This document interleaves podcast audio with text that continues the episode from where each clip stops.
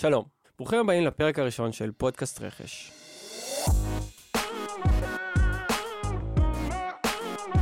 היום אנחנו נדבר על מה זה תהליך רכש, מי האנשים שלוקחים בו חלק ולמה הם עושים את זה.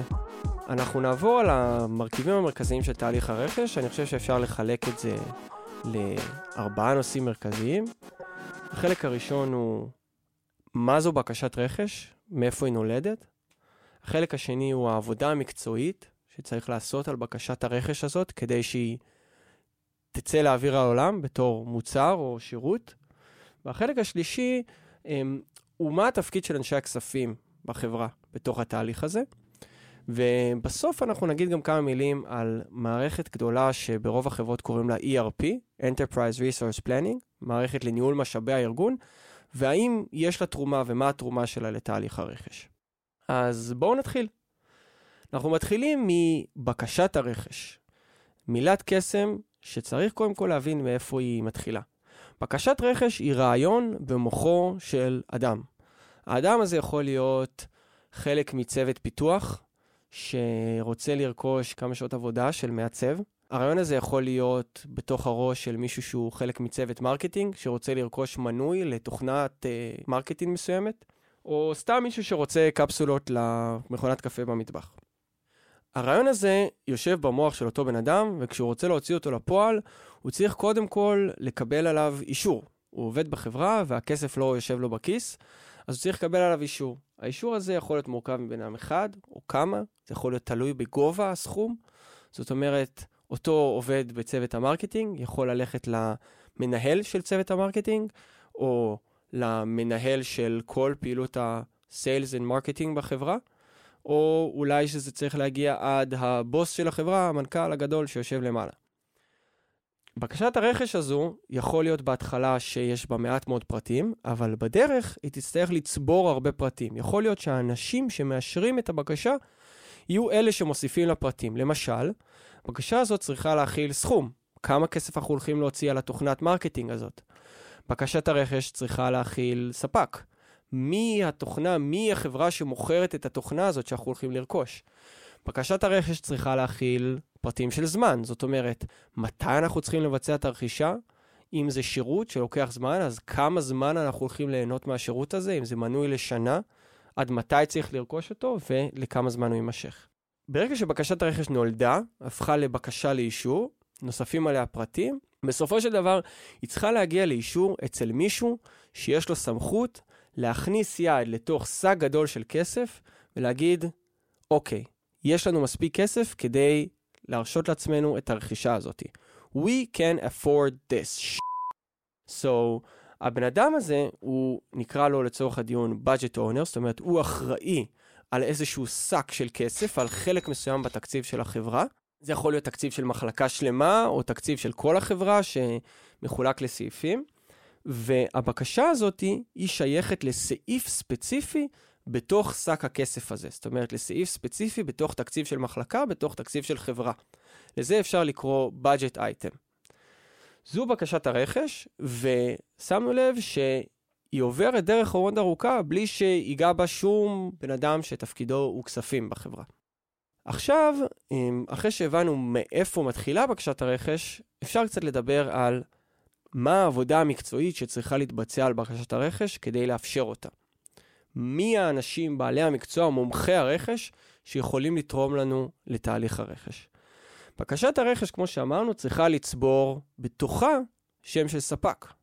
יכול להיות שאת הספק הזה צריך to source, כלומר למצוא. יכול להיות שצריך ללכת לבקש הצעות מכמה ספקים, להשוות אותם, את התנאים, את האיכות, את ההמלצות על הספקים, לבחור ספק מסוים. יכול להיות שצריך לשאת ולתת עם הספק, ממש לנהל משא ומתן עם, על התנאים, על המחיר, כמה מהר הוא יכול לבצע את השירות. יכול להיות שאנחנו רוצים שמישהו ספציפי בתוך החברה שאנחנו קונים ממנה יעבוד איתנו על הפרויקט הזה.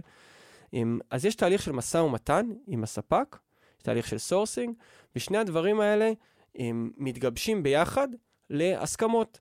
בסופו של דבר, הספק והלקוח צריכים להסכים על כל התנאים ביחד במסמך שלפעמים יקראו לו הסכם או הצעת מחיר, או הזמנת עבודה. בסך הכל אלה הכל אותם שמות מבחינת התהליך רכש שממחישים לנו, אלה התנאים ששני הצדדים הסכימו עליהם. בואו נניח לצורך העניין שמדובר בחוזה ששני הצדדים חתמו עליו והוא מכיל את כל התנאים. זה המשמעות של עבודת הרכש על הבקשה. שוב, גם כשסיימנו את השלב הזה, עדיין אפשר לראות שאף אחד ממחלקת הכספים עוד לא היה מעורב.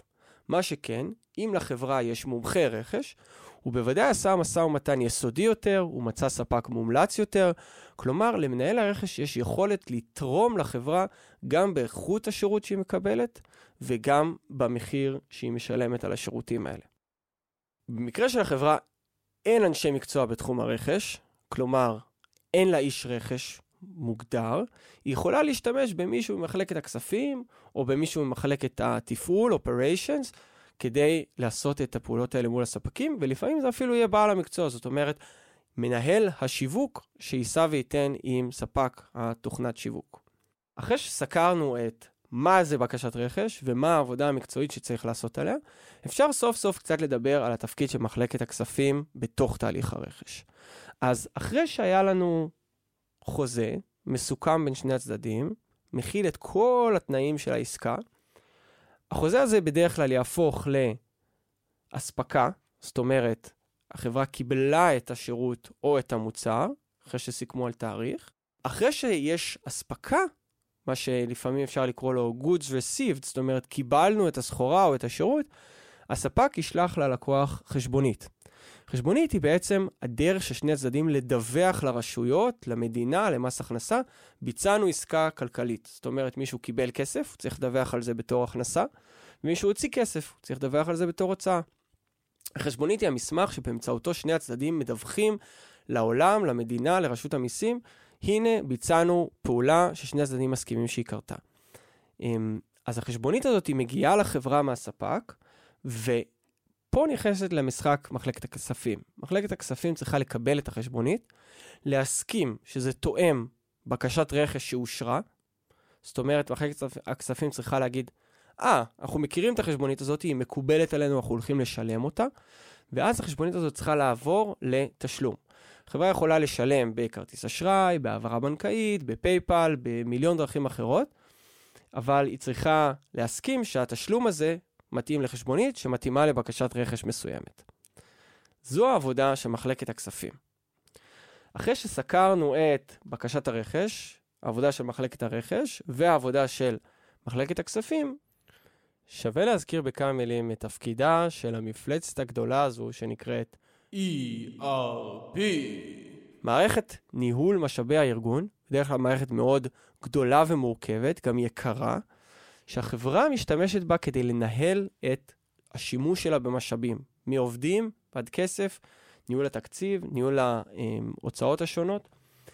ברוב החברות, מערכת ה-ERP משמשת כדי לתעד את העסקה רק משלב החוזה החתום או החשבונית. כמו שראינו עכשיו, זה שלב די מאוחר בתהליך. כלומר, ה-ERP של החברה לא מכיל את כל הצעדים שנעשו עד שהייתה חשבונית לעסקה. החשבונית מרגע שהתקבלה יכולה להיות מתועדת ב-ERP עם קישור לאיזה סעיף תקציבי מכיל אותה, זאת אומרת מאיזה סעיף אושרה הבקשה הזאתי, ומי הספק שהולך לקבל את הכסף, ואיך הוא הולך לקבל את הכסף ומתי. אחרי זה אפשר לתעד במערכת ה-ERP גם את התשלום עצמו, ובהרבה חברות אפשר גם לתעד את הספק כמשהו שמכיל הרבה עסקאות. שוב, מעט מאוד חברות משתמשות ב-ERP שלהם כדי לתעד את כל תהליך הרכש, למרות שמבחינה טכנית זה אפשרי בכל תוכנות ה-ERP. עד כאן אנחנו מסיימים את העניין שלנו בתוכנת ה-ERP, ואפשר להגיד לסיכום שתהליך הרכש הוא איזה חוט ארוך שעובר בין האדם הבודד, עובד במחלקת השיווק, או איזה מישהו שהוא חבר בצוות פיתוח, או משהו כזה.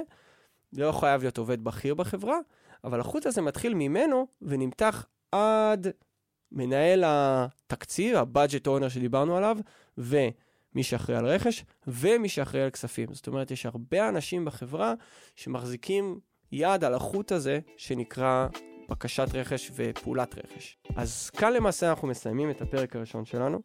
זו הייתה בקשת הרכש וגלגל חייה. תודה שהייתם איתנו, אני הייתי עמית מיטלמן, איתי העורך המוזיקלי יובל ביגל, ואנחנו מביאים לכם את פודקאסט רכש. תודה רבה ולהתראות.